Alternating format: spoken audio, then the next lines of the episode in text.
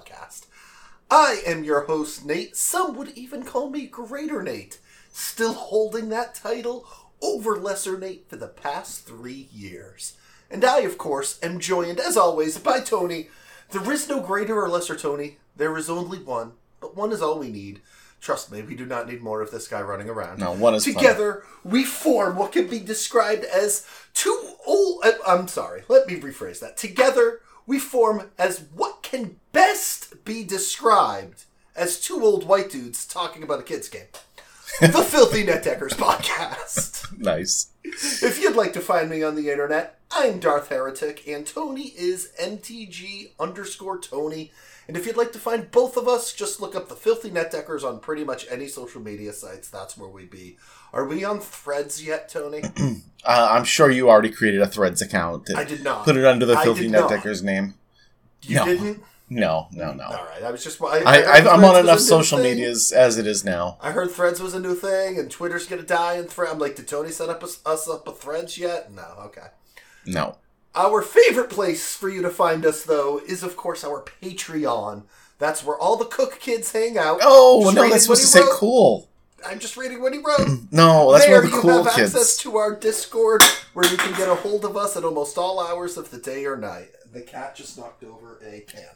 Nate, considering we're already at episode 108, and this is the last possible chance I have to talk about fa- favorite radio stations. Yep, yep. I'm not even remotely surprised by this, Tony. And I of course- when I woke up this morning. You knew it was going to be FND Kiss 108. Yup, I knew it. I knew that's exactly what it was going to be. Yep. Um, I was actually an adult when I realized that Kiss 108 was a station in the Kiss FM group of like other broadcast stations, and they're like everywhere. There's a bunch of Kiss stations.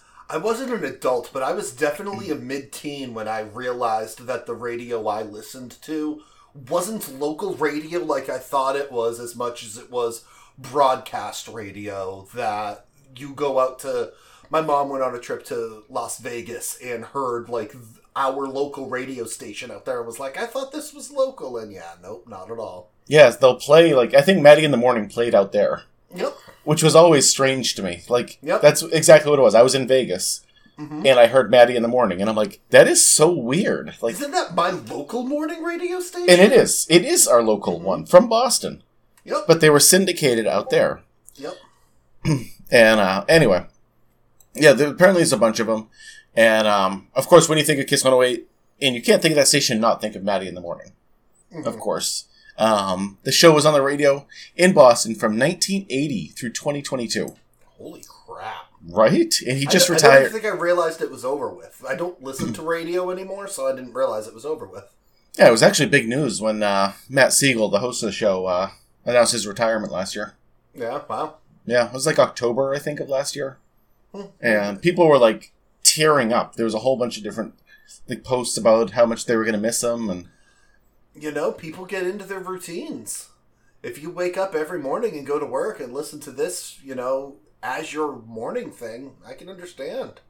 yeah, yeah, it's like Greg in the Morning Buzz. I, when that goes off the air, I'm going to be not in Mhm. tears, but I'll be certainly upset. I'm sure there'll be 10 people who would be upset if we stopped doing this podcast. I mean, I can see hundreds of people being totally upset by this. Yeah, sending us messages being like, why are you guys retiring? Yeah, sure. Okay. Jimmy. I mean, if we just do this for another 20, 30 years, we'll probably have hundreds of listeners. Sure. Sure. Anyway, while we don't have another preview card for you this week, we do have an exciting show lined up. Uh, first, we're going to start out with our FND 101, a fan favorite segment, where we go over the week that was in our lives. Next, we're going to move on to Casual Upgrades, a segment that helps you enjoy the game of Magic just a little bit more than you used to. Thirdly, we're going to go to our most fantastic segment, Magic News of the Week, Minnow, as I like to call it. It is um, officially our fastest growing segment. And if you like it, please, Oh please let me know. Oh my Ah? god. We got some big fish to fry during that segment. Oh, Anyway, lastly, we have our flagship segment, Deck Lists of the Week, which doesn't have anything funny in it, but, you know, fish. Wow. Wow. Tony, I think that entire paragraph flopped. Wow. nice. Very I nice. like that. I thought Yeah. you'd like that. F and D 101. Nate, what'd you do this week? Um, worked. I've been watching uh, the Indiana Jones movies because we're Mhm. going to go see the new one. It came out a couple weeks ago, but we're going to go see it this weekend. So I've been watching all the Indiana Jones movies, catching up on those. They're good or bad, depending on which movie you're watching. Yeah, makes sense. Yeah. I, I enjoy them. You know, we've been watching, you know, everyone in the house. We have five people sitting there every night watching them and making fun of the terrible special effects. Oh, some of those effects were bad. I really, Oh, yeah, I yeah, for sure. It was the 80s. I get that. But I still like go back at Star Wars and it isn't that bad. But I know that Star Wars they've updated later on too, so so maybe I got to give it a little bit of a break. I don't know. I don't know. I'm enjoying them regardless because clearly I am a Lucasfilm fan. I like. Yep, yep, that you are. I like. There's one scene in the movie where he says a line, and, and I'm like, yeah, you can take the Harrison Ford out of Star Wars, but you can't take the Star Wars out of Harrison Ford because that's a Han Solo line right there. That is exactly something Han Solo would say.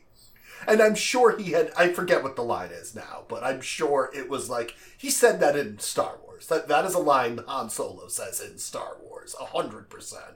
Yeah, I see yep. Star Wars. I, I've watched Star Wars too many times to know that. If there was a new Star Wars movie, I wouldn't have to watch rewatch the Star Wars movies to watch it. I would, but I Right. wouldn't have to. New Indiana Jones movies, I kind of have to watch the old ones. It's been too long. Star Wars, it's never been too long. I don't think I've actually watched the new Star Wars, any Star Wars movies, since I moved into the house, and that's been a Oh, wow. year now. So maybe that needs to get rectified. Yeah, Maybe I think it does. Star Wars marathon. One of the guys I bowled against, huge Indiana Jones fan.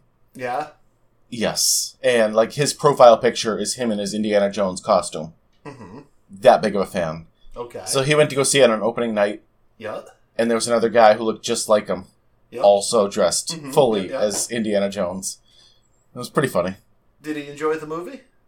Yeah, of course. I assume. I don't know. Okay, but I'm see, Facebook friends with them. I'm not real friends with them. Okay. You're like, yeah, of course he enjoyed it, but not everyone is enjoying this movie. That's Yeah, I, I didn't ask him. I just saw the picture of him and the, you know, his twin brother, Mhm. which was kind of funny. I remember going forever ago to a uh, to a Comic Con, and I was dressed as Captain Hammer. And if you don't know who Captain Hammer is, it's fine. Um, and as I walk, and I'm with a girlfriend who is not a nerd whatsoever, who just went to be supportive. Mhm. And so we're at it's Boston Comic Con, so it's not a huge one. And I'm walking past and I see somebody else dressed as Mal Reynolds. And you don't know who Mal Reynolds is, and that's fine. But Mal Reynolds and Captain Hammer are both played by the same actor. Okay. So I stop, I look at him, and I go, Captain, and he looks at me and he goes, Captain. I shake his hand and we move on. My girlfriend's like, Who was that? I'm like, that was uh, Captain Mal Reynolds. And you had to stop and say Captain, and he had to say Captain to you? Is this some sort of nerd thing I'm unaware of? And I'm like, we were both played by the same actor. It's like walking up and seeing yourself wearing different clothes. So I had to give him the old captain. He's my captain. I'm his captain. We say captain and move on. And she goes, That's weird. I'm like, It's great. I think it's I great and weird, but yeah. I just stopped him with captain. He went captain without even, without even like, it- it was a hundred percent. He knew what he needed to say there. We needed to shake hands and move on. It was as if we had done that a hundred times before. it was that smooth, and that's why she was like, "Do you know him? No, don't know who that was at all. I just know he's me and I am him, and we share the bond of being here, both dressed as Nathan Fillion. We both have that shared experience." So yeah, I get that. I get the. It, I get mm-hmm. going to things dressed as an. I've gone to Star Wars things dressed as a Jedi. Yes. I went to. What was the, The most? thing- I went to Guardians of the Galaxy dressed as a Mandalorian.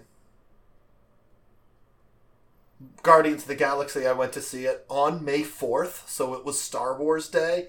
So I dressed up because it was Star Wars Day. I am not a dressed up person. I love dressing up in ridiculous things for ridiculous reasons. I love it. I hate it with a passion. No, I don't like Not it at all. Not like dress nice, but dress ridiculous. I want to go dressed in a in a Mandalorian onesie with a Mandalorian helmet and get people going, "Who the hell?" and just wave. Yep, yep. That's the Love it. difference between me and you for sure. Love it. It's ridiculous. What about you? How was your week, Tony? Yeah, it was pretty good. We had our preview card, obviously. Oh my god. So we How spent amazing. all day. Uh, I don't know if you did, but I know I spent all day looking at the uh, comments and sharing it Mhm. wherever I could. It was pretty fun. Yeah, it was. and maybe not the best card in the Explorer Anthology. No, no, but that's another one for later. But Yeah, it, yeah, yeah. I still think it's good though. It is very good, and we were like, did we get the best? And we didn't, and that's a good thing. Yeah, yeah. The Explorer Anthology is a decent one. Yeah, yeah. Um, and then I had some bowling drama this week. Uh oh. Uh oh. Someone go over the line again? I mean, not not to me, but a couple of my fans apparently were going to other Candlepin TikTokers and telling them how much they suck and I'm way better than them.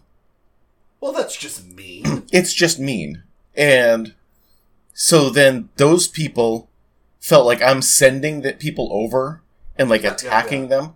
yeah, yeah. And no matter how many times I apologized for it and said I have nothing to do with this, I would never do mm-hmm. that. Yeah. They don't believe me. They think it's a personal attack and Did you send out one of those, hey everybody, there is space for everybody here? I did, of course, I did. Yep, yep. Good, good, good. Again, I mean, that's all I can do, right? Yeah, that, that is all you can do is go, look, I don't condone going and attacking other people and saying they suck. I don't condone that at all. Please don't do that under my name. Right. That's the thing. Everyone was naming me. They're like, "Oh, you mm-hmm. know, you guys suck. Tony is the man. We only need one TikToker that does candlepin bowling, and it's Tony." And I'm like, "Why? What? Don't Yeah. do that. No, Please don't do that." Yeah, there's there's definitely Roman TikTok for more than one candlepin bowler. Yes, absolutely is. And the more people they bring into candlepin TikTok stuff, the more those people are going to see my stuff. Mm-hmm. So it's great. Yes, please Correct. bring in more people. Oh, that's that is awful. Yeah, I agree. That being said, you know you've made it when I don't know about that still, but I'm, no, but you know you've made it when you have drama of other people telling other people that they suck so much because you exist. Or you also know you've made it, and this is how I know we haven't made it yet, when people start posting up negative comments to troll you. We haven't gotten that yet. You haven't gotten that yet. Those are the two times you know you've made it. oh, I get trolls all the time. Yeah? oh my, so many people are, you know, like, oh, this is, you know, little kids bowling. Why are you wasting your time with this? Why don't you become a man and go real bowling? All the time. But I just, that's how you know you've made it. Is when I always just let it slide up my back. I'm like, oh, it's actually great because little kids can bowl this. Mhm. They don't need to hold a 10 pound ball. They can, four year olds can bowl candlepin bowling, and it is great for them. Yeah. And You're then they're "Okay, like, well, come on, come on, and bring your ten pin down. You do a ten pin lane next to my candle pin lane, and we'll see who throws the ball faster. Let's go. it's definitely going to be me. Come on.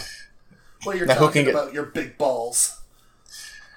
And then um, I've been working with the Toy Soldier and uh, Beowulf Brewing, uh, which is a brewery in uh, my town. hmm And Beowulf came to me because I know the guy who runs the events there. And he's like, Tony, I want to have a magic tournament at the brewery. It's like, can you talk to Mick over the Toy Soldier and get something going? And I was like, I don't know what I can do to bring people down there. hmm I'm like, the thing we do the best is EDH. You know, hmm like our commander nights have consistently 20 people showing up and it's been fantastic hmm but like is that going to be good enough to go down there i'm like you know what would be really good a cedh tournament because making an actual tournament like granted it's probably going to be the same local people that always go to these things Yep. but they'll just bring their most competitive decks hmm And um, I talked to Mick about it, and he's like, "You can do whatever you want. That's fine." I'm like, "Well, I need a big prize at the end." Yep. He's like, "Okay, what, what do you want?"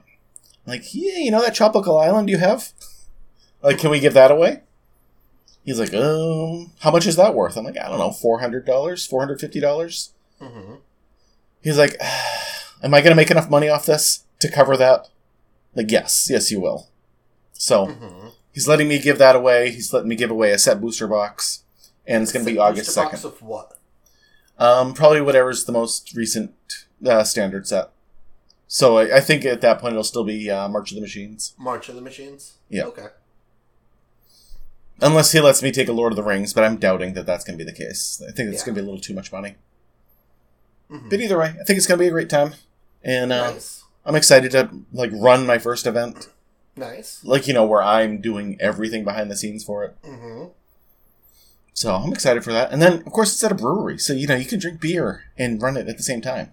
Nice. That sounds great. Sure, Tony. we'll see how it Tony's- goes. Tony's getting sloshed. You lose. Bye. Wait, is that a proxy? DQ, no prize. if you don't have a Black Lotus, you can't play this game. Black Are Lotus you is banned. allowing proxies? I think so, yeah. How many? So I thought of a rule that I thought would be fun. Yup. I, I, if you're we're doing proxies, I need to know this information. Um, so I'm. Other people said this is not fun, and I should just allow proxies as long as they're, you know, like the whole deck isn't proxied, basically. But Okay, but that but that's why you need a number because at what point? That's what I mean. You you can't be vague with it at all. You need to be very Yeah. specific. I'm just going It to allow proxies. Just straight up allow them. Yep. Okay. you know. Um, but I thought it would be fun if I allowed proxies as many as you want, but your starting life total becomes one less for each proxy you have. Okay. Because I thought that would be super cool. But then people were like, "Well, what if you know they say they're running eight proxies in their deck, but there's actually twelve? Are you going to go through each one and figure out if they're a proxy or not?"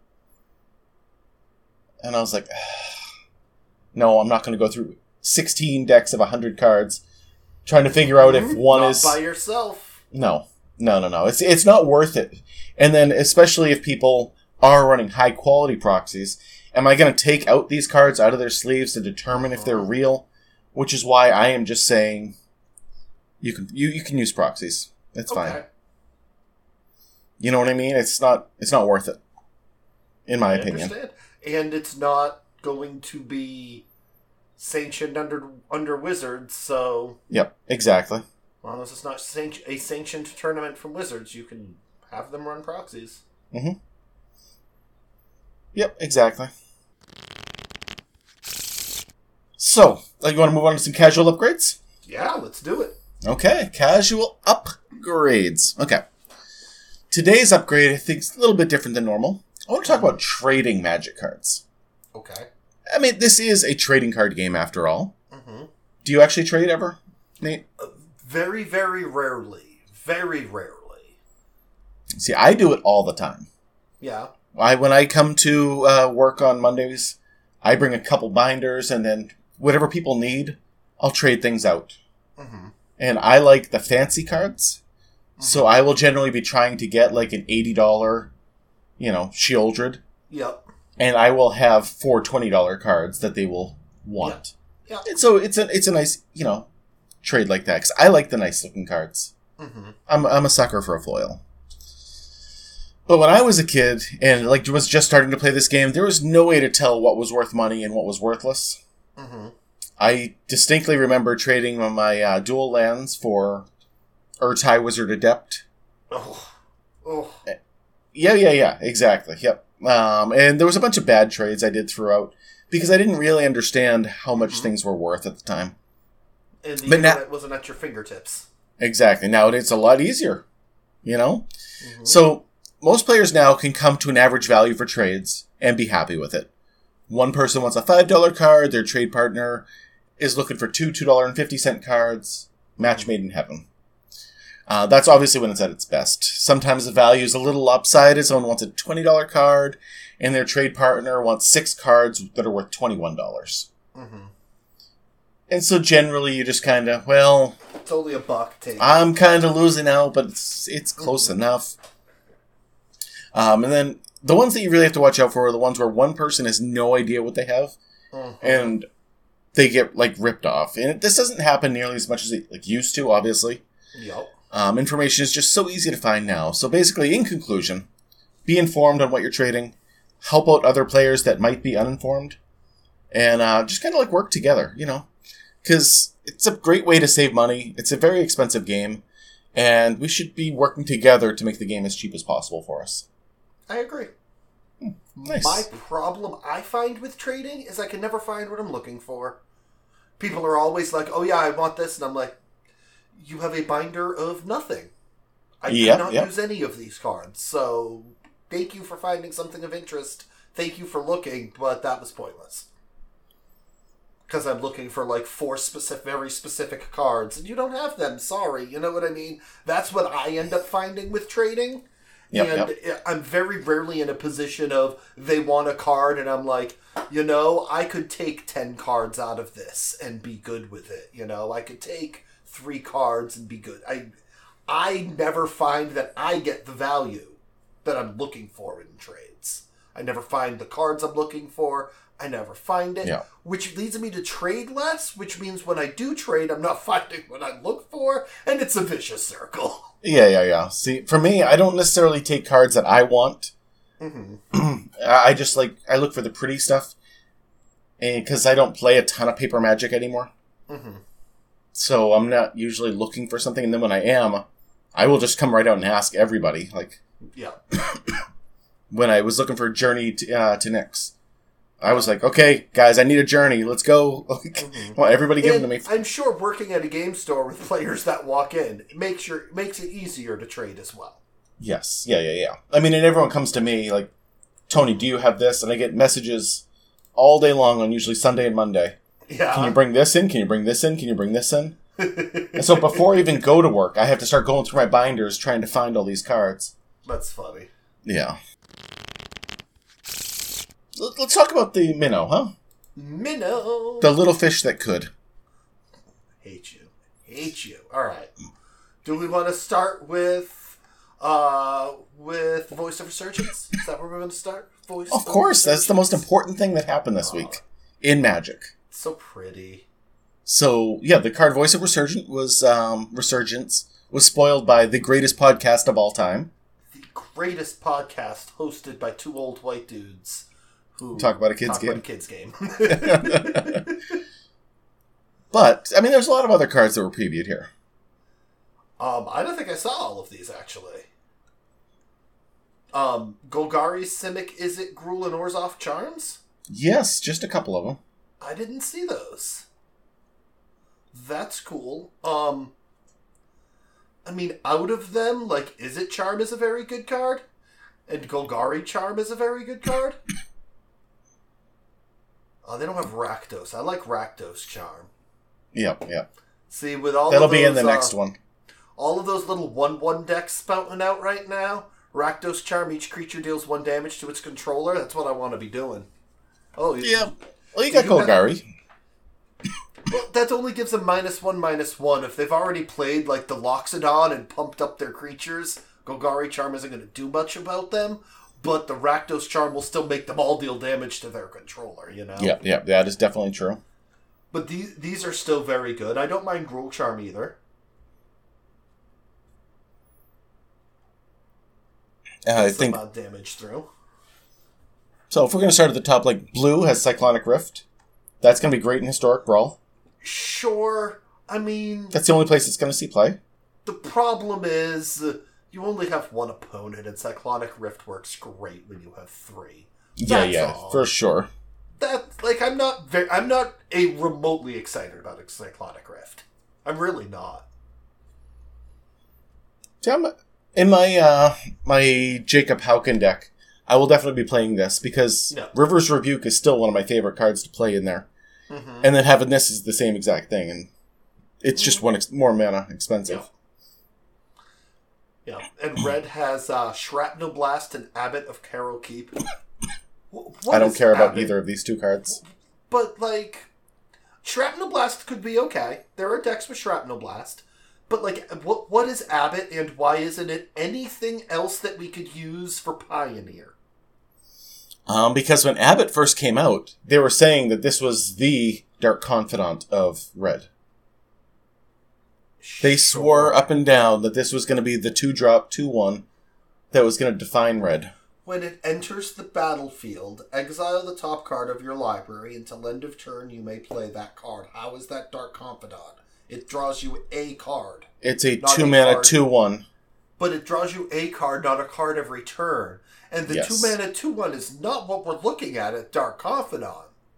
It's like uh, they were trying to get one for each color. Like you have Thalia in white, you have Dark Confidant in black.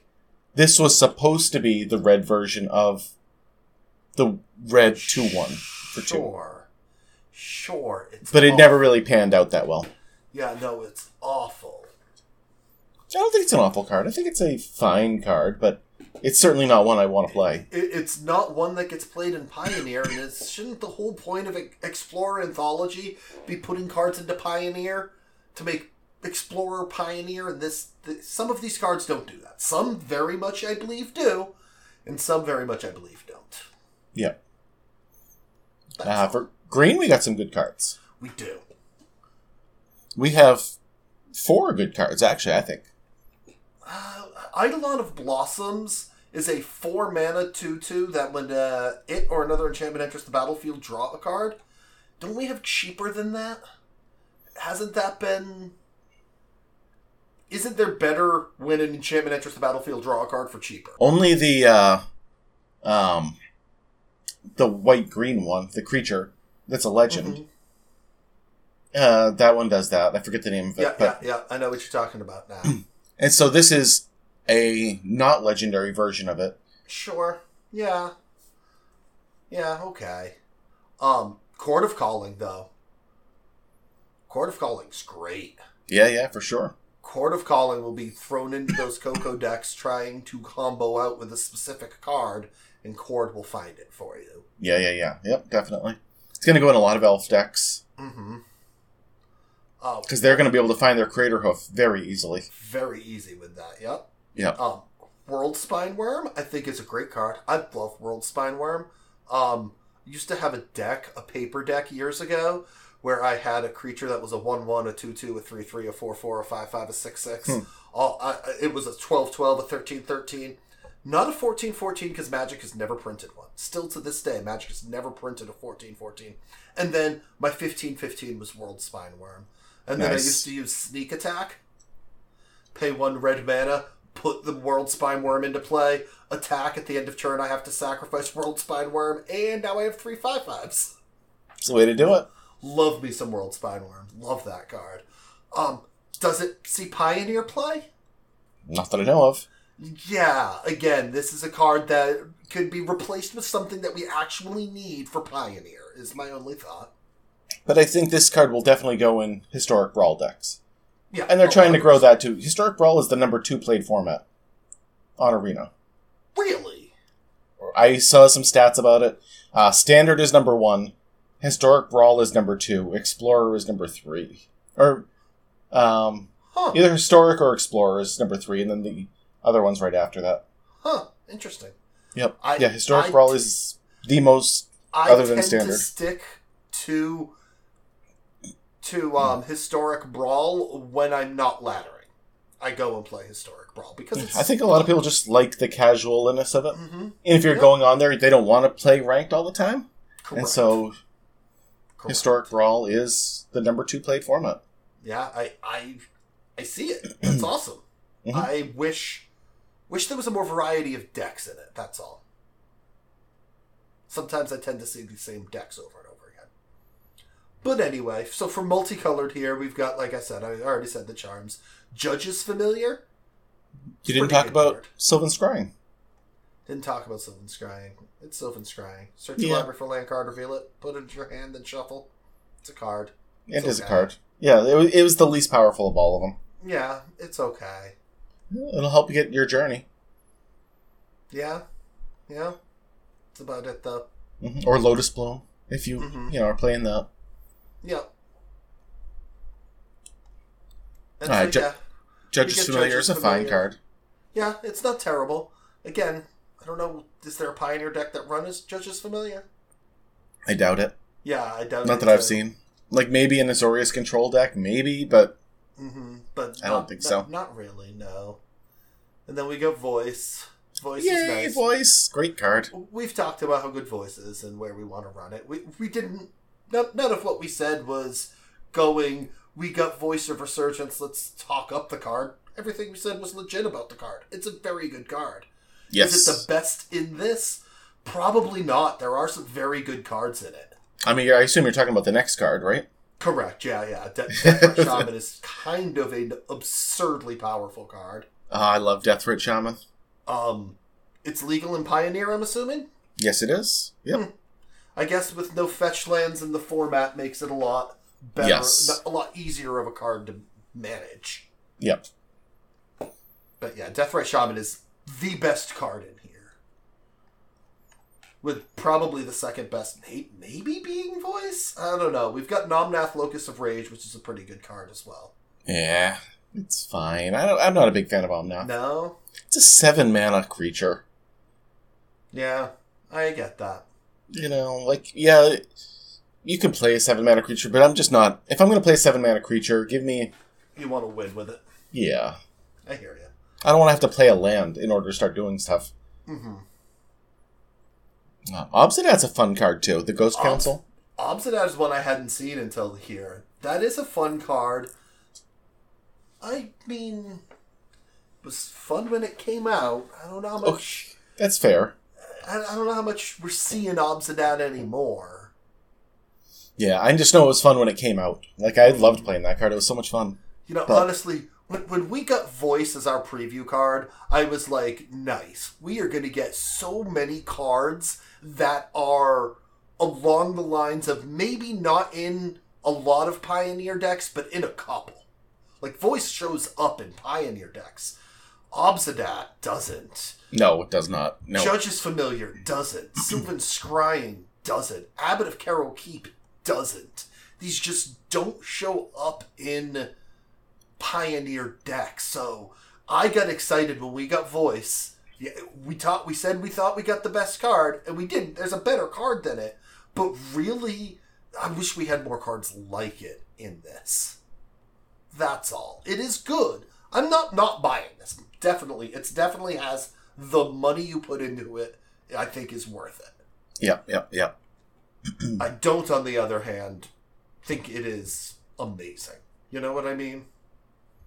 Um, for multicolor, we also have Xenagos, God of Revels, which is okay. Yeah, it's fine. Sure. I don't Yeah. see it. I've, I haven't seen it being played that much. No. um. And then we get the best artifact of all time. Oh man, when you when you said what, you, what do you think of if we had to preview this card, and I stand by my statement there. a, Accorder's Shield. Come on. Why are we getting this card? If if Wizards messaged us and said we have a card for you to preview for the new thing, Accorder's Shield, my answer would have been hard pass. I'm doing no just just post it up and put. We like did a video. We worked a while on that video. We worked for over an hour at least on that video. Mainly because we we stink at this stuff. But we we worked for a while, figured out, we wrote, we did a lot of work for that. We really did. I'm happy that you know 83,000 people saw it because we put a lot of work into that. Yep. Um, I wouldn't have done that for Accorder's Shield. Is all I I'm would saying. not have either. No. That's all but- I'm saying. If they sent over Accorder's Shield, I would have been just post it up on Twitter and let me know when you do, and I'll share it. Yeah, that would have been what it was. Because what is that? Come on, what deck runs this? Um, Cheer- Cheerios? some sort of eggs deck. Yep. Exactly, some sort of eggs, not one that gets run, Correct. not one that ever gets played. And then six lands. Yep. Five of them are the you know Tango lands. They're okay. Do they get run? Is this possibly the worst dual cycle in Pioneer? The worst rare land dual cycle in Pioneer? Uh, no. No, I, I could definitely see these being played. Yeah. Like I like these ones. I think they're good. the the only saving grace in these lands is the fact that they say that they are mountain forests, swamp Yeah. mountain, forest plains, which makes them fetchable, and we don't have fetches in this format. So that, Yeah. that's what that's what kind of kills it for these cards for me. Is the the these are best used as fetchable lands, and this isn't a fetchable format, so eh, that's how I feel about these. Yeah, And then the enough. other one we have here is Thespian Stage. Do we have anything good to copy with Thespian Stage? What are we doing with this card? Lotus Bloom. Like I said, do we have anything good to copy? I don't need three mana. Why not? Because I'm because Thespian Stage isn't here to make three mana. Thespian Stage is here to make Dark Depths. It's here to make Marit Lage. It's here to make um Oh, a this is a second second a- copy of what's it called there Valakut so we can deal more damage it's there to make a second copy of Field of the Dead so we can have more creatures enter it just making three mana is that worth the investment yes, yes, it is. Okay Yeah, I mean this is a mainstay in uh, Hidden Strings Lotus combo. You know decks. is it I had yeah, no it idea absolutely is. Yep. okay Because then when you start using Hidden Strings to untap, you know, a land or two, and then you untap them both. When Teferi untaps two, now you can Mhm. untap both of them. okay Yep, you you get the three mana without having to sacrifice two lands. mm-hmm okay I have yet to ever see a Lotus player play that and sack two lands. Normally they have they Usually they have Stifle. or the thing that says activated abilities can't be activated, and I'm like, well, great, I'm playing angels. That helps me so much. Thank you. yep, yep, yep. All right, so Explorer Anthology, you buying it? I'm buying it. Yes. I'm buying. it. I'm buying it as well. Yeah, I think you get the four thousand gems or twenty five hundred gold out of it. hundred percent. I feel like. I do too. Th- Yep. This is a without a doubt. I'm going to get it. Could it have been better? Oh yeah, it could have been. These lands could have been better lands. We don't need I like a the quarter lands, you know. shield. Um, We don't, need Accorder's Shield. Judge's Familiar. We don't need Sylvan Scrying. We don't need any of the red cards. Give me any better red cards than these. And Yep. really, sure, Cyclonic Rift will go into Historic Brawl, but Explorer Anthology should be about making Pioneer on Arena, not helping Brawl. For Brawl, for helping Brawl out, that should be Historic Anthology. Oh, look at that. We did get one of those too. Yeah, see, I, I disagree. I think it should help Arena in general. And especially, like, the most played formats. Okay. I hear you. I understand. Yeah.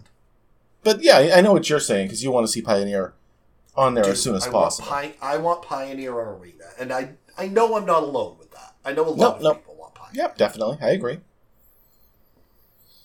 Uh, so, in Historic, I mean, we should be expecting some really powerful cards, right? Sure. Yeah. what? What? Uh, some of these I'm seeing for the first time. I'm not gonna lie. I've seen a bunch of these. The one mana green spell I'm seeing for the first time, and I'm like, really? Let me scroll down to it. Oh, I, I I, love the card, but I love really? the card. But you know I what? love It's, the card too, but really, in the year of our Lord 2023, in a digital client, give me some Nacatl every time. But uh, the good thing is, I don't have to buy the Historic Anthology to play, because it's a common. So I can just use four common wild cards. I love Wild Nacatl being an Historic. Will I make some decks? Yes. Will I lose? Yes. Oh, it's so bad. Now, it used to be amazing. There was It was banned in Modern. Cattle was was amazing. It was banned. It was too strong. that is not the case anymore. Correct. It's awful. All right, let's start at the top. We Yes. got uh, Sun Titan. Oh, Sun Titan. I love me a Sun Titan. We have all the Titans. I know. We have all of But- the Titans. Um, do they see play anywhere, really? Um. Um. This is so. When you say that, historic is not a format that sees play anywhere else. so they couldn't have seen play. The real question is, what are you going to do with the Titans? Which of the Titans are the best? In my opinion, Sun and uh, Primeval are the two best, with Inferno being the third. But Primeval needs lands to find that are worth finding. Yep, yep, yep. And do we have anything worth finding? My thought is this is historic. Could I use a 6 6 trampler in my mono green deck that goes and finds me a, uh, a um, Nykthos and another land? Yeah, that Yeah. seems very good, honestly. I might try Primeval in my mono green deck. Other than that, I don't see any of these other ones being played anywhere. I know Sun Titan combos real well with things going from your graveyard. Coming back, Yeah, there's true. a combo in there. I know with Sun Titan and cards that that combos real well. So maybe mm-hmm. somebody pulls off something like that with Sun Titan in historic. Is my. Yeah, yeah. If you definitely have a creature that blinks something, Mm-hmm. and then you can also sacrifice that creature to something else, you could definitely Mm-hmm. loop everything. Yeah, yeah, and I'm sure there will be some sort of Sun Titan loop in historic that people are going to be upset about and go, "Why did we add this?" Eh, I don't think it's even that strong. Oh, correct. Oh no, you're right. It's not that strong and easily beatable. But there's going to be some sort of combo out there, and people are going to be like, "This needs to get banned," and everyone else is going to be like, "Not, not, not really. Not, not really. It's fine." Yeah, okay, I know what you're saying, sure. Now, the next card in white, I am very excited for. I like this card. I do too. Uh, Giver Giver, of of, Runes. Giver of Runes. It's great. Yeah. Stepmom. Stepmom. exactly. Stepmom. Uh, one white mana for a 1 2. Another target creature you control gains protection from colorless or from the color of your choice. Awesome. Let's go. This card sees a bunch of play. This card's fantastic. I love this yeah, card. this card. This card is a great addition. we Blue, Frost Titan. Frost Titan, easily the worst Titan. You think Frost Titan is the worst? Yes, Okay.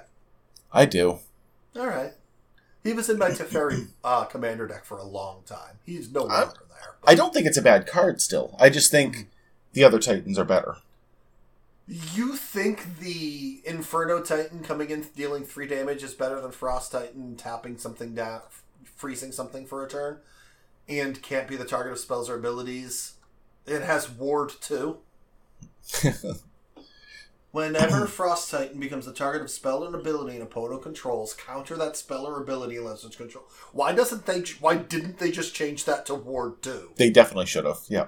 Because that is Ward two. Right? That just Yeah. is Ward 2? Mhm. Huh. I'm surprised they didn't for the digital client because they have already changed amass to amass zombies in the digital client because that's how easy it is. I'm on I'm just surprised that doesn't say Ward 2. Yeah. Um, I just kind of think I put Frost Titan above Inferno in my opinion. You didn't earlier. You're right, I didn't. I put it above Grave. I'm sorry. But I know Grave is pretty good as well because it just pumps out creatures like crazy. Yes, it does. In It's draft, crazy. oh my god, that card is unbeatable. Oh, I'm, sh- I'm sure all of these are unbeatable in a draft. I'm sure in, dra- in a draft format, if you drop a Titan, it doesn't matter which one it is, you're winning that game. Unless your opponent goes Titan and you're just got two Titans attacking each other. Uh, the next blue card here is Repeal. X in a blue, return target non-land permanent with mana value X to its owner's hand, draw a card. That'll It's okay. things. Sure. That'll do things. It's a card, it's a common. Again, you don't have to buy it Right. because it's a common. Then we get Vendilion Clique. Man, was, how the mighty have five fallen. years ago. yes, it was. I And then, uh, when Modern Horizons came out. I remember when the Modern Horizons came out. Uh, it was the ones in the terrible booster packs. They weren't regular boosters; they were like the cardboard boosters because they Oh, were yeah, trying yeah. to get rid of the waste. And I only remember That was that Modern Masters, too. and Vendilion Clique was in it, right? Yeah. Yep. I only remember it because I pulled a Vendilion, I pulled a foil Vendilion Clique out of one of those packs. Friend bought two packs and said happy birthday and handed me one. Opened them up and he was so upset that I opened up the foil Vendilion Clique. He was so mad about that. That could have been his card. if he just gave me the other pack, I could have gotten the crap pack and he could have gotten it. And I'm like, Do you want it? it's, it's my birthday.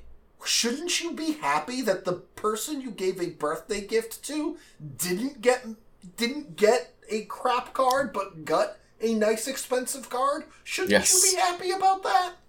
Sometimes I wonder about my friends. I, I no longer talk to that person, so it's yeah, smart. There you go. So black, we've got Grave Titan, which is Yep. like I said, it's great. Death touch when it enters the battlefield or attacks, you get two two two black zombies. That'll go crazy Yes, it does. until somebody plays the next card, echoing decay. Echoing decay. Target creature and all creatures with the same name as that creature get minus two minus two until end of turn, and then they just take out all your zombies. True. But does Echoing Decay, is that going to see a lot of play, do you think? No. Oh god, no. This is this is out of all of the cards we've seen so far, this is the worst. I agree. Yep. This It is, is- the worst card on this so far. It's better than Accorder's Shield, Correct. but not by much. Correct. I agree with that statement wholeheartedly, Tony. Yep. Because honestly, this is disfigure for the most part. Yep. Generally, when you play this, it's going to be disfigure. Yeah, A disfigure costs one. correct. So Yep. The next one we have is Unearth, a black mana to return target creature card with mana value three or less from your graveyard to the battlefield and can be cycled for two mana. I think it's a good card. Yeah, it's a very good card. Yeah, I could definitely see this returning a few Kroxa and a Lurrus and a bunch of cards in that you know vein. hmm And if you don't need it, you cycle it away. Yep. Then Bloodghast. Oh, Bloodghast works great with Unearth, doesn't it? Unearth something else? Oh no, that's the other card. I was thinking of Gravecrawler, You're thinking Gravecrawler, No, no. The blue black one. That's when another creature comes back Prized from the graveyard. Amalgam. Prized amalgam. Yep. Yeah, this is the one that you can play it if you play a land. Mm-hmm. You may return it from your graveyard to the battlefield. Yeah. And it has haste as long as you have 10 or less life. An Um, opponent has ten or less. An opponent, correct. Um, this was in uh, Dredge, right? Yes.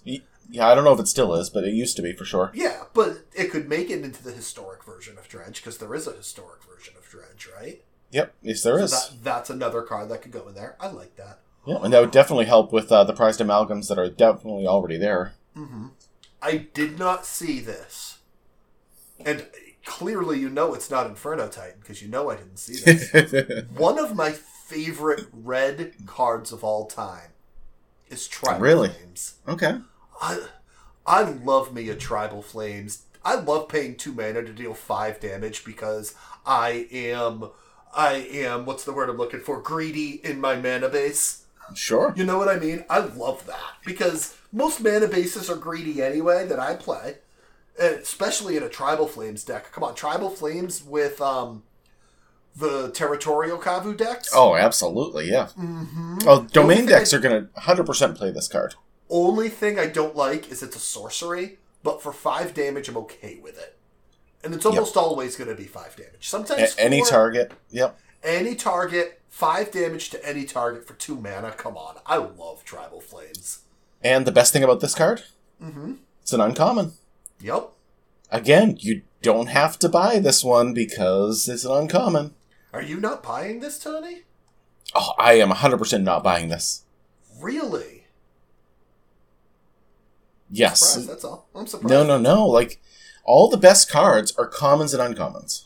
Yeah. The cards I want to play. The Titans, I don't care about. I'm not going to. Like, yeah, maybe Primeval Titan I would put in a deck, but I can But- use a couple, you know. But you will only probably craft one of those. Correct, yeah. Hmm. But meanwhile, the playsets of cards I want, like Wild Nacatl, like Tribal Flames, like uh, Unearth. maybe Unearth, Mm-hmm. um, the Giver of Runes, I would want to playset probably.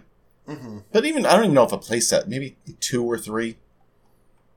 Just seems like I would be better off Yeah. using my wild cards on most of these cards so far. I hear you. So far, I mean, I mean, we still got green and multicolored to go. I hear you. So Well, green, we've got Primeval Titan, which we've talked about. Like Yep. I said, I want to try to run that in the deck. We've got Wild Nacatl, which I don't know why a possible 3 3 for 1 mana. Alright, even if it is a 3 3 for 1 mana, at that point it's a vanilla 3 3 for 1 mana. It's worth it. Yep. And just don't. Uh, I used to run this. I used to run this in a deck with another card in later in this because it was fun to do. But now it's just useless. Yeah, I agree. A 3 3 on turn one is not good enough anymore. Correct. Um, we got acidic slime. Oh, I love acidic slime. Death touch. When it enters the battlefield, destroy target artifact, enchantment, or land. For and it's a two-two. This is a great card. This, this is, a, very, fantastic very, very card. I used to play this deck, this card in so many tabletop decks. Mm-hmm. Yep. Because it could All destroy lands, and then I would just return it to my hand, cast it again, mm-hmm. start destroying everybody's land. Yep. Just blink it. Ran that in blink decks all the time. And then one more green card, Tooth and Nail. Okay. This, this is one of those cards I look at and I go, you know what? We need this for Historic Brawl. Exactly, yep. So you this need is, one. This is not a card that you need four of in a deck. You're right about that, Tony. Yep. So you can buy just one, and it's fine.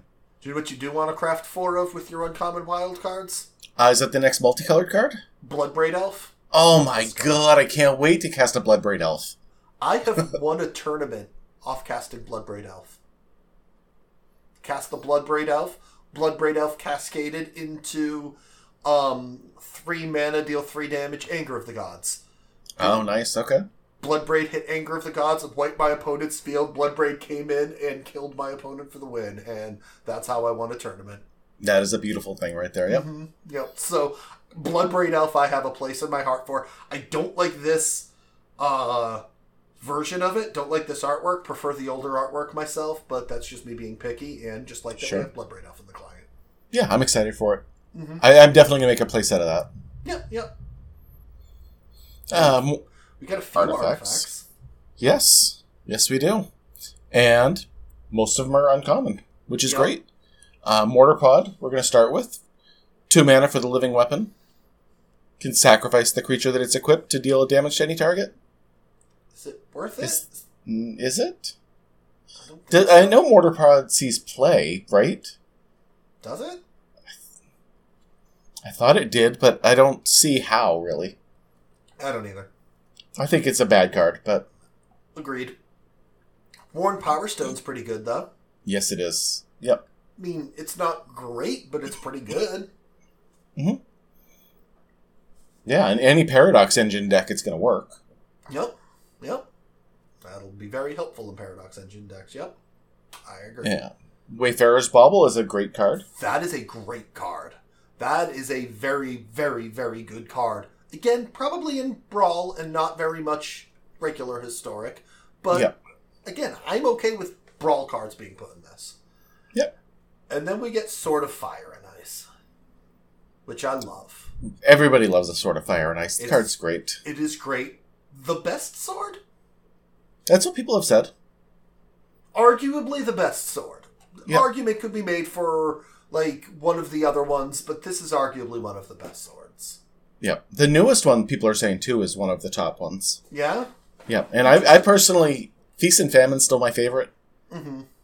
But you know, Sword of Fire and Ice, you can't go wrong with. Yeah, yeah, no, I, I agree. It's great, but again, it's a brawl card. It's not going to go in a lot of actual decks, and even when it does, you're not going to need multiple of them.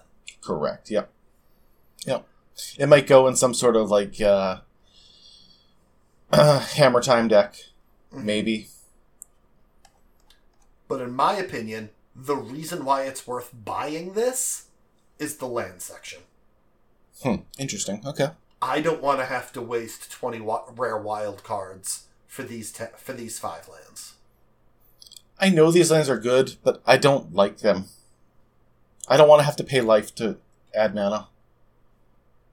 It's it's the situational times. You know, Sunbaked Canyon and Fiery Islet are two that I own in paper four copies of because they're that good.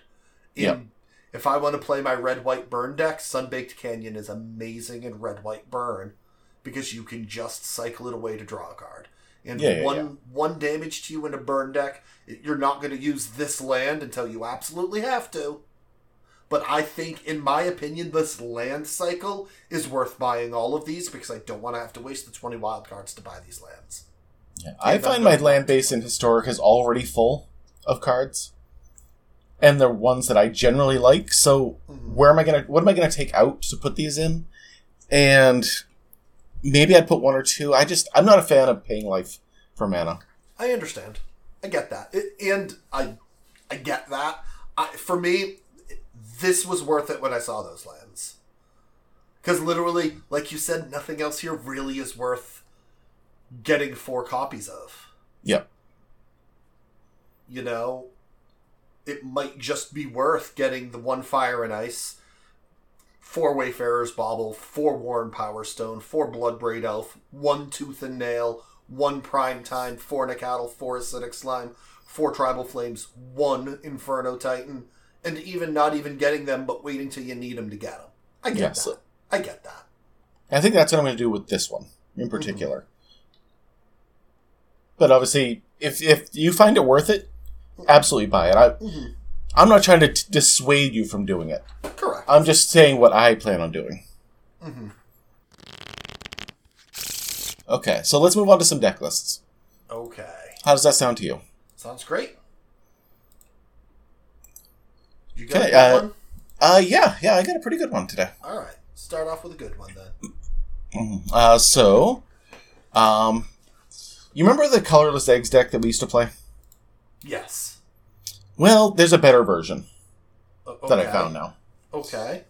Uh, this one has four cold steel heart, one golden egg. Um, it wasn't supposed to be a golden egg. It was supposed to be another one ring, Mhm. but I didn't want to use a wild card on it, gotcha. or I don't think I had an extra mythic wild card to use. gotcha. So I used a golden egg to kind of just filler card. Uh, four guardian idol, four maze mind tome, four mind stone, four cloud key, four semblance anvil. It's all looking relatively familiar here. yeah, yeah, yeah. We're One gonna get ether to, We're gonna get to the uh, one ring at some point, and that's gonna be the big difference. Yes, one Aetherflux Reservoir, three Karn the Great Creator, uh, four Mystic Forge, two One Rings, one Forsaken Monument, and three Paradox Engine. And then a bunch of colorless lands. I'm telling you, there is no better feeling on this earth than having the One Ring out with a Paradox Engine in play. Yeah. You're literally drawing your entire library and winning the game. Yeah. I have won on turn three multiple times with this deck. Wow. And You- it's just like you know I love decks like this. So you're sending this my way. You are putting it in the Patreon exclusive Discord. Well, do you want to know my win rate? You're sending me this deck regardless, because I'm Okay. it anyway. Regardless Sounds good. of how bad you did with it, I know I can do better.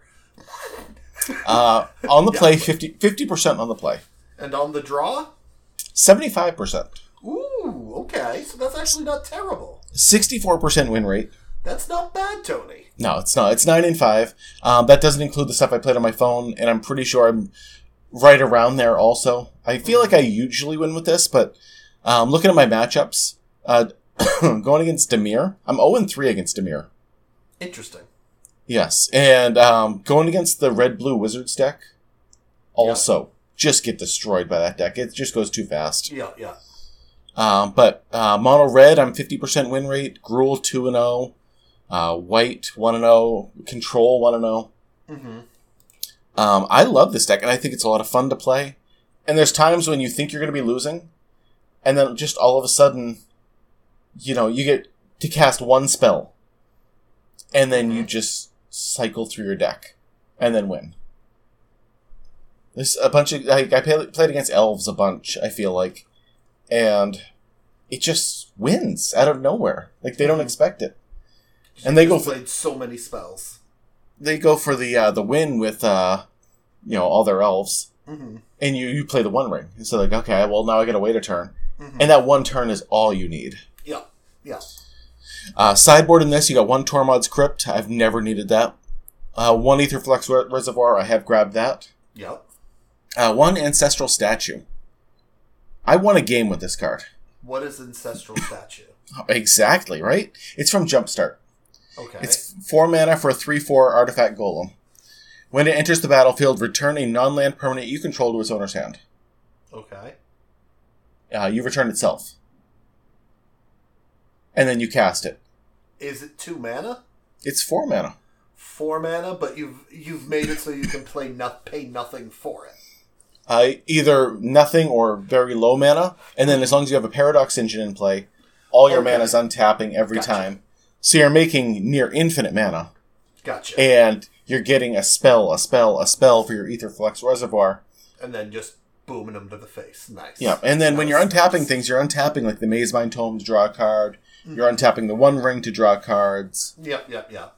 and there's no. Send me this deck. I gotta play it. Gotta Yeah, it's got play it. it's got a One Ring in the sideboard, a Forsaken Monument, a Paradox Engine, and a Cityscape Leveler. Again, I've never played that card. There's no Cityscape reason for it. Leveler is so good, though. It is so good. What am I mean? I basically you would use it to destroy. Sometimes there is one target you need to take out, Yep. And that'll do it. You know what I mean? There's there is a target. It needs to go away. Cityscape Leveler can do it. Yep. Um, when they play the three three dinosaur that you're you can't gain life, Yep. that I had trouble beating, Yep. and this would have worked perfect for that. But he ended up winning before I could. Ferostodon. Yes, yes, that's the card. Yep. And I love this deck. I thought it was a lot of fun. Yep. Like I said, send it my way. I'm ready. Inject it. Let's go. I will Hook be doing that before we vein. ed- before I edit the podcast. No, I won't. I'll edit the podcast before playing games of Magic. Anyway, yes, of course, of course. I've got a new deck that I tried out this week. This is Okay. a this is a blink deck. Runs four Cloudshift, four Thraben Inspector, two Dawnbringer Cleric, four Momentary Blink, four Slip on the Ring. You know what Slip on the Ring is? Uh, it's a two mana blink card. Blink and then the ring tempts you. Yep. Yep, yep. Um, four Spirited Companion, four of one of the best commons in the set, Jewel Thief. Sure. Love the love those three mana th- ridiculous spells from that set. Jewel Thief and uh, Inspiring Angel, Inspiring something or other. Yep. There's this angel that was ridiculous from that set too. Two one flyer, draw a card, gain a life. Yeah, ridiculous. I run it in my angels deck. It's gross. Uh, two Llanowar Visionaries, four Boulderbranch Golem. Boulderbranch Golem. I don't remember what that card does. It's a seven drop six five. When it enters the battlefield, you gain life equal to its power. It has prototype, so for three and a green, you can play it as a three three, Okay, sure. and then I you remember blink that it, one. And now it's big. Yep. For Rust Golem, which is a ten mana 10-10 artifact creature with reach and trample. Prototype three and two green for a three five. Blink, and now you've got a 10-10 trample.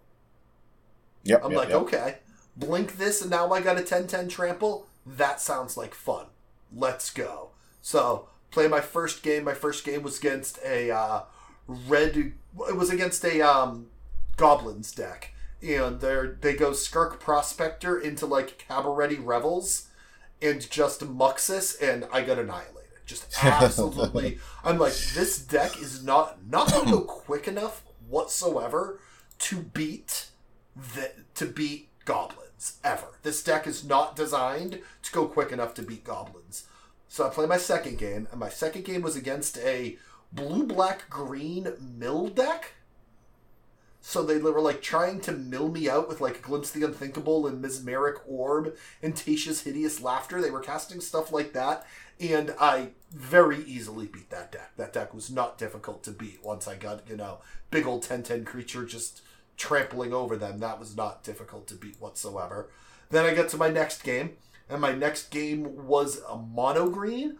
They went Elvish Mystic into Leaf Crown Visionary, into Elvish Archdruid, and Marwyn and Karn, and I'm like, this deck is not going to be fast enough to beat that deck. And that's when I realized this deck is not going to be fast enough to play in this format, period yes. period. This this deck is just not fast enough.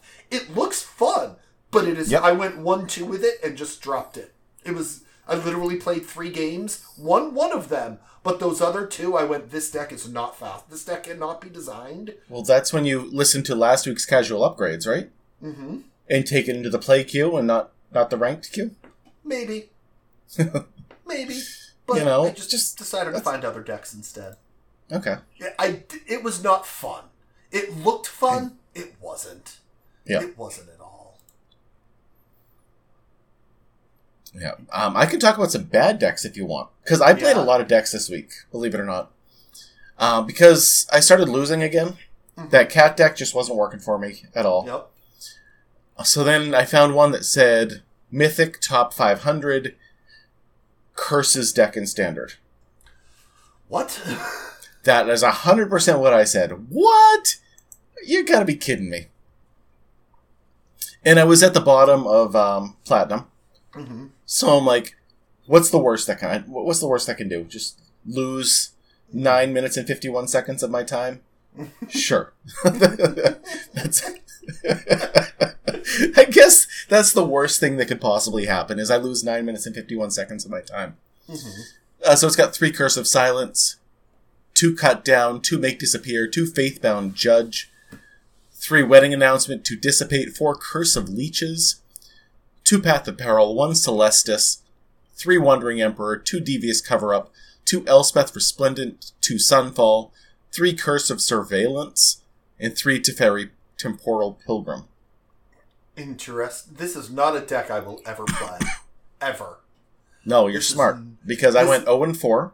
No, this is just not my style deck whatsoever, though. I just wanted to try it. I wanted to see like how does Mhm. curses work in standard. I didn't know curses were a thing in standard, Mm-hmm. And it's not a thing in standard. just no, so you no, know. Clearly not. Clearly not a thing in standard. No. Uh, so after that, I saw a legendary a Bant legend ramp deck, Okay. and I was like, "Let's go! Let's see, check it out." Four evolving adaptive, four Thalia, four protect the negotiators to counterspell. Okay.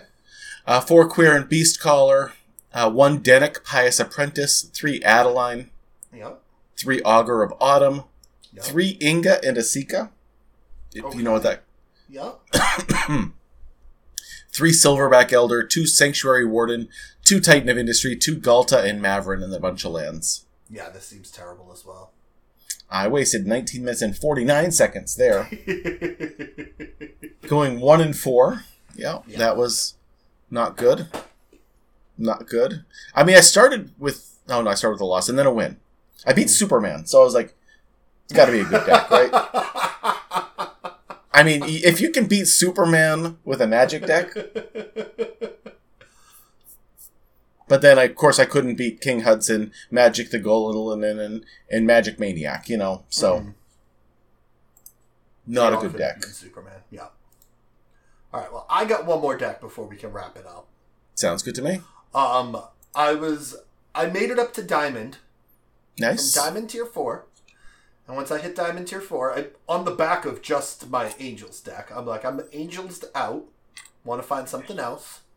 Don't want to learn anything. What does this say? Burn. Let's go. Four Kamanu faces Kakkazan, two Monastery Swiftspear, four Play with Fire, four Monastery Slow Spear, aka Soulscar Mage, uh, four Eidolon of the Great Revel, three Kari Zev, four Lightning Strike, four Bonecrusher Giant, three Goblin Chainwhirler, two Rampaging Ferostodon, th- three Torbrand, and four Den of the Bugbear, four Ramunap Ruins, one I'm going to pronounce this one wrong too. Sokazan Crucible of Defiance, and then 14 Mountains. I think it was one of the best pronunciations you did. Was that Sokunzan?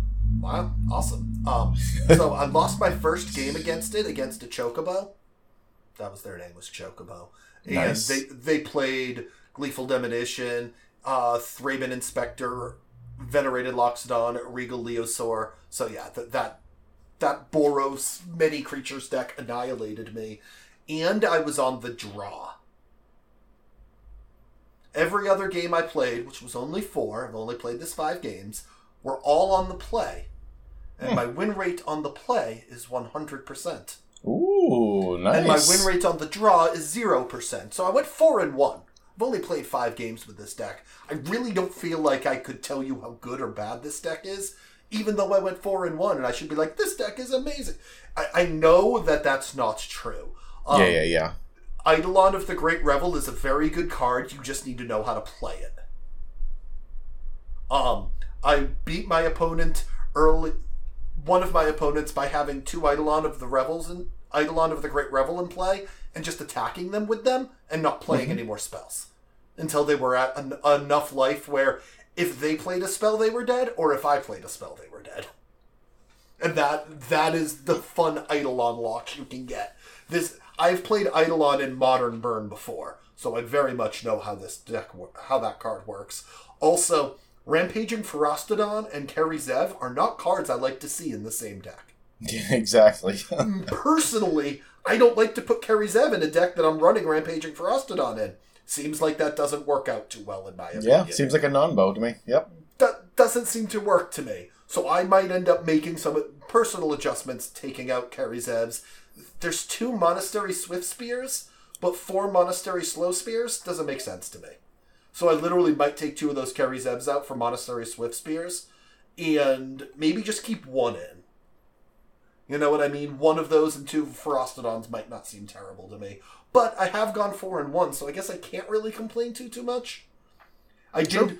I did mulligan a hand that was two lands and four Kamanu faces Kakkazans, because I'm like, that's a little ridiculous. yeah. That's a little absurd. I don't need that many.